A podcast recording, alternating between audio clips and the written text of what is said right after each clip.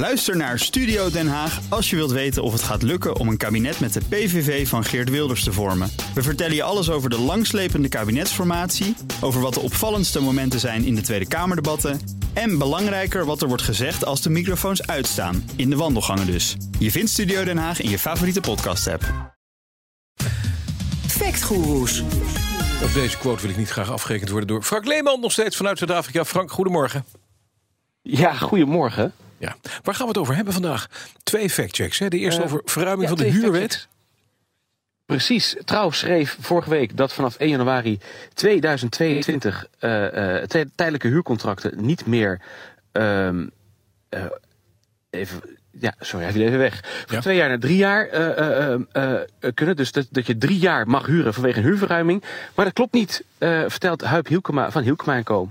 Dat klopt niet. Ehm, dat was wel de bedoeling overigens. Sterker nog, de Tweede Kamer had ook een wet aangenomen die dat mogelijk maakte. Maar ja, zoals je weet, in het wetgevingsproces moet je ook langs de Eerste Kamer. Dus die zei dat kan niet. Oké. Dat kan niet, ja. Dus die, die verruiming van huurcontracten van twee, jaar, van twee naar drie jaar zat in een wetsontwerp met een heleboel onderwerpen. En alle onderwerpen wel akkoord, alle andere onderwerpen. En nu is het wetgevingstechnisch gezien zo dat de Eerste Kamer wel kan goedkeuren eh, of afkeuren, maar niet kan wijzigen. Eh, en dat ene puntje wilden ze dus eigenlijk anders hebben. Dus hier begint dan een klein staaltje wetgevingshorror. eh En toen heeft de minister een truc bedacht. Die zei toen: van weet je wat, ehm, eh, als jullie Eerste Kamer dit nou goedkeuren, dus inclusief die verruiming van die tijdelijke verhuur, dus dat het van twee naar drie jaar gaat, dan zorg ik voor een spoedwetje, een reparatiewetje, waarin alsnog die tijdelijke verhuur, die verruiming eruit gaat. Ja, en zo is dat de 1 januari dus ook doorgevoerd. Dus er is eerst, een grote wet doorgevoerd met een aantal veranderingen. En waar dus in staat dat tijdelijke huurcontracten drie jaar mogen duren. En daarachteraan huppelt dus een reparatiewetje die die verlenging van twee jaar naar drie jaar weer ongedaan maakt. En dan is het dus maar twee jaar. Dus dat klinkt mij als leek bijzonder rommelig in de oren. Ja. En eh, nou, zo kwam het dus ook fatief bij Trouw op de pagina. Dan iets heel anders. Nog over de scholensluiting, begrijp ik. Ja, vorige week had UNICEF samen met 60 andere organisaties een document gemaakt om te zorgen dat de scholen weer open zouden gaan. Of in ieder geval daartoe op te roepen. En daarin eh, zat de zin: Nederland is verplicht om de belangen van minderjarigen voorop te zetten en duidelijk te maken hoe die belangen meewegen. En eh, ja, vooral dat woordje verplicht, daar vroeg ik me van af of dat dan wel Of dat klopt. echt zo is. Ja, want UNICEF doelde mee op kinderrechten. Hoe zit dat ook alweer met, met kinderrecht, met dit soort verplichtingen? Nou ja, hiervoor heb ik gesproken met Ingrid Leijten, die is hoogleraar constitutioneel recht aan Tilburg University. We hebben het internationaal verdrag voor de bescherming van de rechten van het kind.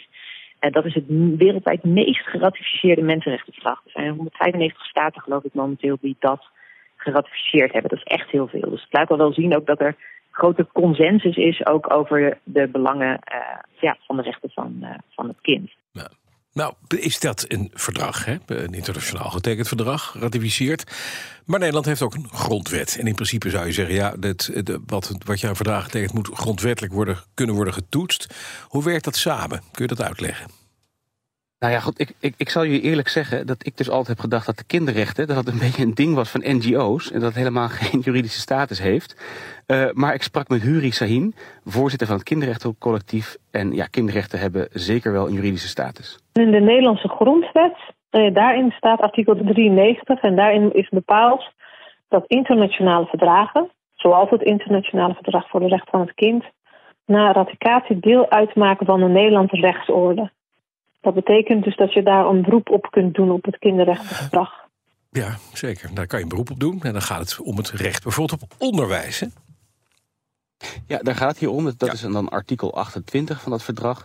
Maar er is ook nog een wat algemenere bepaling. Namelijk dat de belangen van een kind, hè, dus wat is er nu echt goed voor het kind, eh, en dat die belangen voorop staan, wanneer je een beslissing neemt eh, die kinderen treft. En dat vertelt ook Ingrid Leijten. Het is een beetje een overkoepelende eis. Eh, in de Nederlandse vertaling is het dus zo dat de belangen van het kind de eerste overweging vormen of een eerste overweging vormen. Daar kun je nog een beetje over twisten. Maar je moet inderdaad bijzonder ja, gewicht toekennen aan de belangen van het kind. Ja, en als dit nou voor de rechter was gekomen, had hij dan kunnen bepalen... ja, inderdaad, vol- op basis van dit verdrag is het de recht... om voor kinderen om onderwijs te krijgen. De scholen moeten open? Nou, dat weet ik niet. En dat vonden de experts ook erg moeilijk om te zeggen. Omdat er natuurlijk heel veel variabelen en belangen zijn in een pandemie. En al die, al die wetten als het ware door elkaar heen grijpen. En daarnaast is zo'n wettekst niet altijd even absoluut. Maar het brengt wel ook nog een andere plicht uh, met zich mee. En nogmaals, leiden. De grondrechten zijn vaak redelijk vaag geformuleerd. En er zijn meerdere grondrechten in het spel. De rechter kan ook niet precies uit grondrechten afleiden: dit mag wel en dat mag niet. Dan is het dus uiteindelijk voor een deel ook ja, een politieke afweging, een politieke keus die gemaakt wordt. Uh, maar dan kun je in elk geval verlangen dat die keuze goed gemotiveerd wordt. Hmm, nou, stel blijkt dat dat niet gemotiveerd is, of dat het belang van het kind niet, uh, niet voorop staat, of geschaad wordt zelfs, wat dan? Nou ja, dan dus in principe niet zo heel erg veel. Iemand zou naar de rechter kunnen stappen. Maar ja, goed, de scholen zijn al open. Maar er is wel ook nog dit wat zou kunnen.